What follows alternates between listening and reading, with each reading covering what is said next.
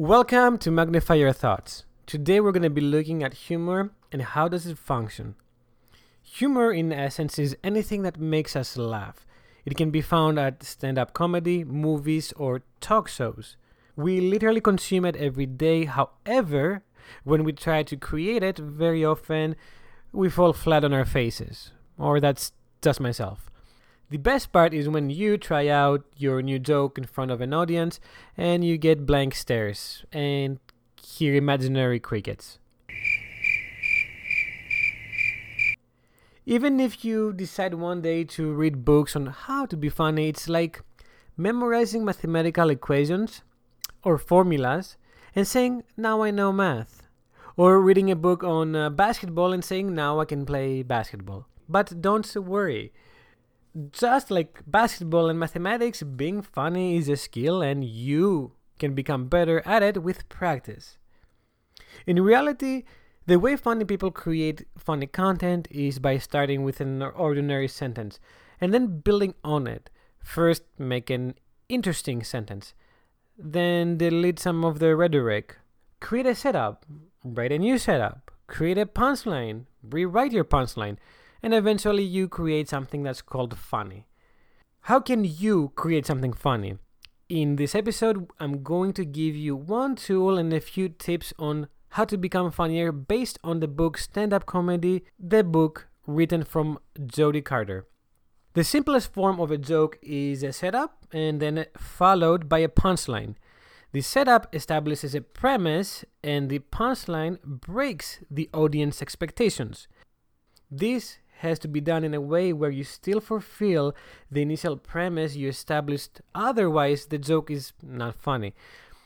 All right, uh, first, let's start off with an example found in the book Stand Up Comedy The Book. One of Jody's students wrote, I would drink because I wasn't married. And then I would drink because I was married. That's funny. That's good stuff. Well, one, it is at least 60% true, and a lot of us can relate to that comment. And two, it breaks our expectation plus fulfills the initial premise. Now let's look at, an, at another example I'm gonna generate. I would drink because I wasn't married, and then I stopped drinking when I found a husband. Okay, that's not funny. Okay, that's not funny. Because the punchline did not break our expectations. However, it did fulfill the initial premise. It doesn't work. We have one out of two. Let's look at another example. I would drink because I wasn't married. And then aliens came at my door and abandoned me. Abducted me, I think that's the word I was looking for. okay, that's kind of funny, I guess. Alright, that's not funny. Okay, that's not funny. This line did break the audience expectations. However, it didn't fulfill the premise. It was just a completely random thought. We're going to continue with the student from uh, Jody Carter. Her name is actually Mary Edith Burrell. She continues, Then I would drink because I couldn't find my kids. And then I would drink because I found my kids. That's some good stuff. When I quit drinking, I realized that I had identical twins. I didn't even know that. I thought I was seeing double the whole time. Again, all of these break our expectations, they're true, and they fulfill the initial premise. Now, a few additional tips on how to be more effective in the art of humor based on the book. Be careful with funny stories. Funny stories usually don't function or work as well as you would expect, and they might leave you saying something like, Well, you had to be there.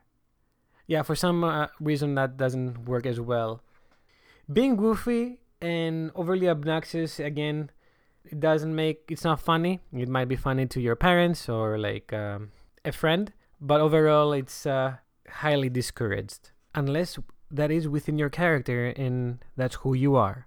Last being funny is actually serious business. Uh, you, you have to adapt the persona and the style of a character when you when you're giving this information and it makes the joke way funnier if we look at the joke on uh, not being married and then being married if if someone said that in a very exciting tone it might not be as powerful if someone said it in a depressive tone because it's kind of sad again, that's why it's a, it's serious.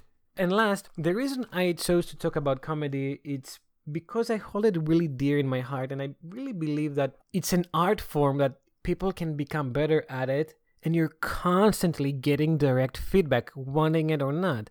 When you throw a line where it's supposed to be funny and people don't laugh, that's because you're not funny. And it's not their fault, it's your fault. So it only gives you one choice to get better.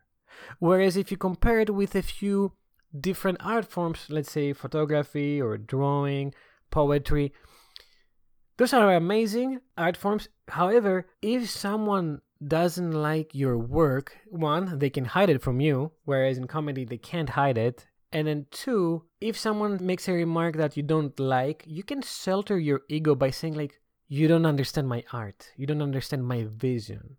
Where in comedy, no, it does it doesn't work like that. If if something that you utter is not funny, it's your fault. And with that said, this episode comes to an end, and I really hope you can use this tool, setup, and punchline to make some people laugh.